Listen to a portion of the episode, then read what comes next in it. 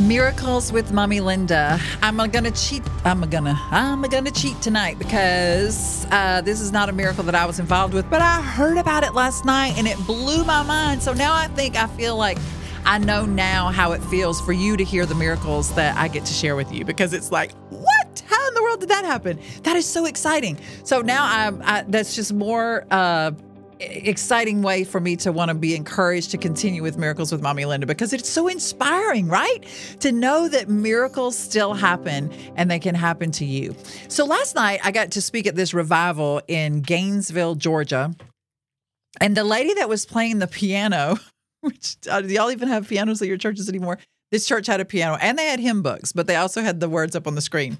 She gets up and she uh, starts to tell this story. She's right in the middle of playing the song. She's like, I have a story I need to tell you guys.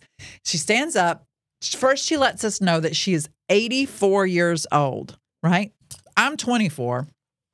I'm just going to say she looked like she was about 60. She did not look like she was 84. And so she starts to tell the story about how her husband passed away 14 years ago. And she lives on this 37 acre farm.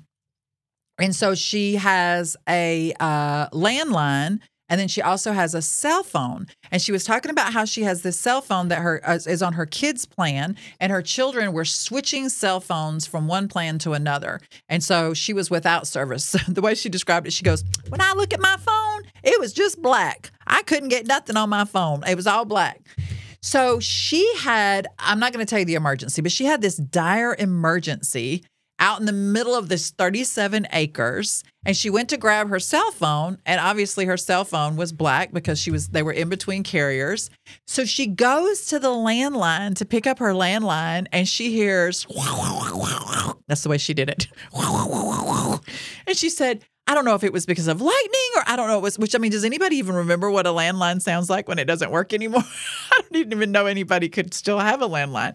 So she has no landline and she is like, oh my goodness, I am in the middle of 37 acres. I can't get out. I don't have a landline. Her car was blocked in and she couldn't get in touch with anybody.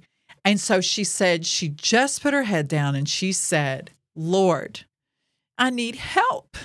I've got to be able to get in touch with somebody. She stands back up and she goes into, I think she said she went to get a candle or something. She goes into what she described as everybody's junk drawer. She goes, Y'all know y'all have got them with screwdrivers and batteries. And I can't remember all the other stuff, but everything that she said that was in that particular drawer, everybody in the congregation was like, Yeah, yeah, I've got that. She said, and she scuffled in trying to find the lighter to light the candle.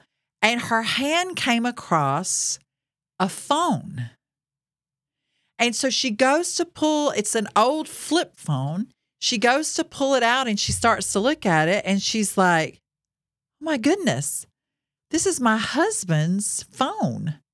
It's been in this drawer for 14 years since he passed away. And she's holding the phone in her hand. Do you guys remember the flip phones? I think there's actually flip phones back out now, right? Like that's the cool thing anymore. And she goes and flips it open and it's on.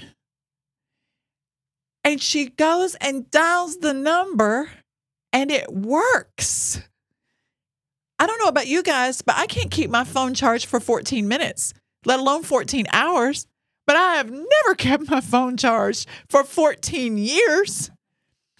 A 14 year old phone that she did not even remember was in the drawer that is not currently on a plan and that has been charged now for 14 years, God decided to perform a miracle through that phone to let this 84 year old woman be able to have access to speak and get in touch with who she needed to talk with. That is a miracle. And so I don't I don't know who you are today or what you're living through or maybe you're in a place right now where your phone needs to be charged and you can't find a charger. I want you to know the source of the power of the most high God who can charge anything and everything in your life is Jesus Christ. And He wants to perform miracles in your life. The same way you want to be able to provide miraculous, amazing things for your kids. You know, I see people that go above and beyond and do all sorts of things for their children just to please them and to make them happy. God Almighty wants to do that for His children. He's just waiting for us to ask. And I think sometimes He just goes ahead even when we don't ask. But when her name is Eleanor, and uh, when Eleanor asked God, she said, I need your help. You know, Psalm 91 tells us for those of us who love the Lord, that he when we call on him, he will rescue us. When we need him, he will protect us. And he answered her in such a strange way that she couldn't give anybody the credit for. I've never heard of that before in my life. And if you have, uh, more power to you. But I just thought that I wanted to share that amazing miracle with you today. So, uh, Eleanor is still, she showed up at the church last night with the phone. Now, listen to this. It had, it stayed charged, or God charged it that night for that she needed it. But she used it for two hours. And after that, guess what she had to do? She had to charge the phone. so I find that very comical. So, what needs a charge in your life? What is it that you need to be able to count on God for? What is it something she could have lost her mind and gotten out and tried to walk the 37 acres or to try to get in touch with somebody or hitchhiked or whatever? But instead, she called on her father. What is it that's going on in your life that you need a miracle for that you have not asked?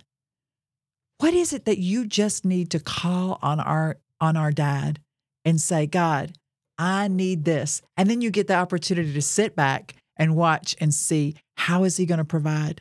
What is he going to do? What miracle can he perform in your life? And what miraculous way can he show up?